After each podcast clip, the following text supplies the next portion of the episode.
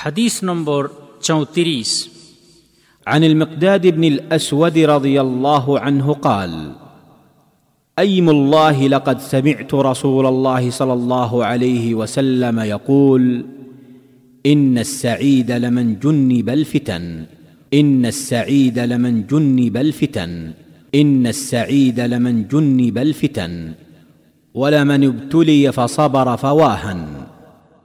যে ব্যক্তি দুনিয়ার অমঙ্গল হতে সংরক্ষিত থাকবে, সে ব্যক্তি নিশ্চয় কল্যাণময় জীবন লাভ করতে পারবে।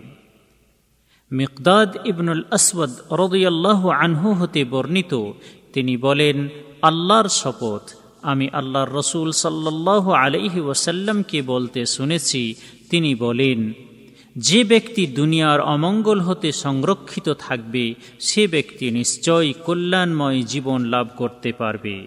যে ব্যক্তি দুনিয়ার অমঙ্গল হতে সংরক্ষিত থাকবে, সে ব্যক্তি নিশ্চয়ই কল্যাণময় জীবন লাভ করতে পারবে। যে ব্যক্তি দুনিয়ার অমঙ্গল হতে সংরক্ষিত থাকবে, সে ব্যক্তি নিশ্চয় কল্যাণময় জীবন লাভ করতে পারবে। আর যে ব্যক্তি দুনিয়ার অমঙ্গলে পড়ে নিপীড়িত হবে এবং তাতে ধৈর্য ধারণ করবে, সে ব্যক্তির ধৈর্য ধারণ অতি মঙ্গলময় কর্ম বলে বিবেচিত হবে। সোনান আবু দাউদ, হাদিস নম্বর চার হাজার দুইশো তেষট্টি। আল্লামা নাসরুদ্দিন আল আলবানি এই হাদিসটিকে শাহেহ বলেছেন। এই হাদিস বর্ণনাকারী সাহাবির পরিচয়। আল মিকদাদ বিন আমর তিনি আল মেকদাদ ইবনুল আসওয়াদ আল কিন্দি নামে প্রসিদ্ধ এবং তিনি আল্লাহর রসুল সাল্লাহ আলিহি ওসাল্লামের সান্নিধ্যপ্রাপ্তদের অন্যতম একজন সাহাবি।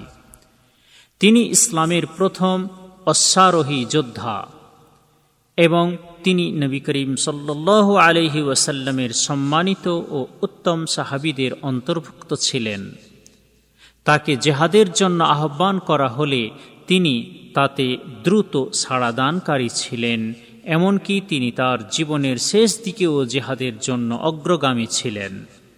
আর ইসলামী তিনি সর্বপ্রথম অশ্বারোহী সৈন্য হিসেবে যুদ্ধ করেছেন এবং তিনি বদর, ওহদ এবং খন্দক সহ সমস্ত যুদ্ধে আল্লাহ রসুল সাল্লাহ আলহি ওসাল্লামের সাথে অংশগ্রহণ করেছেন।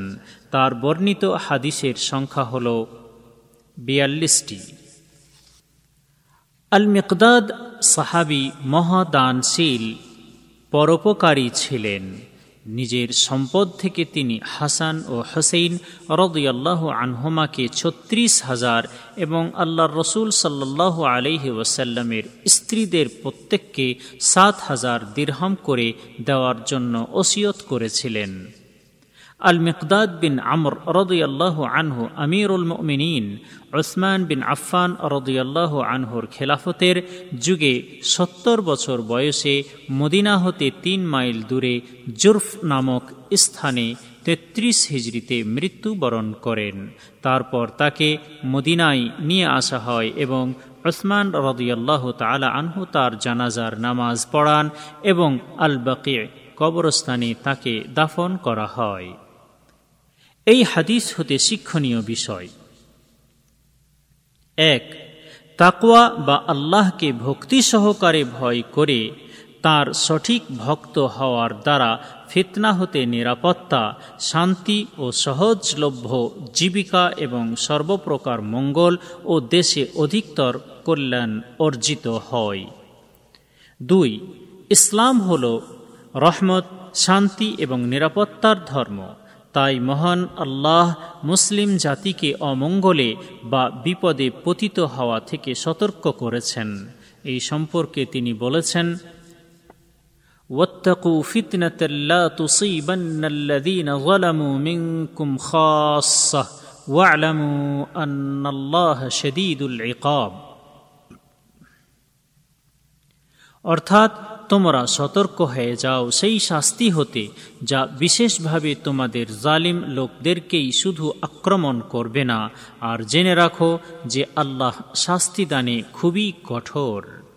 সোরা আল আলফ সোরাহ আল আনফাল, আয়াত নম্বর পঁচিশ। তিন, ফিতনা বা অমঙ্গল আপতিত হওয়ার সময় ধৈর্য ধারণ করা, সৎ কাজের আগ্রহী হওয়া এবং আল্লাহর এবাদতরত থাকা প্রত্যেক মুসলিম ব্যক্তির অপরিহার্য কাজ।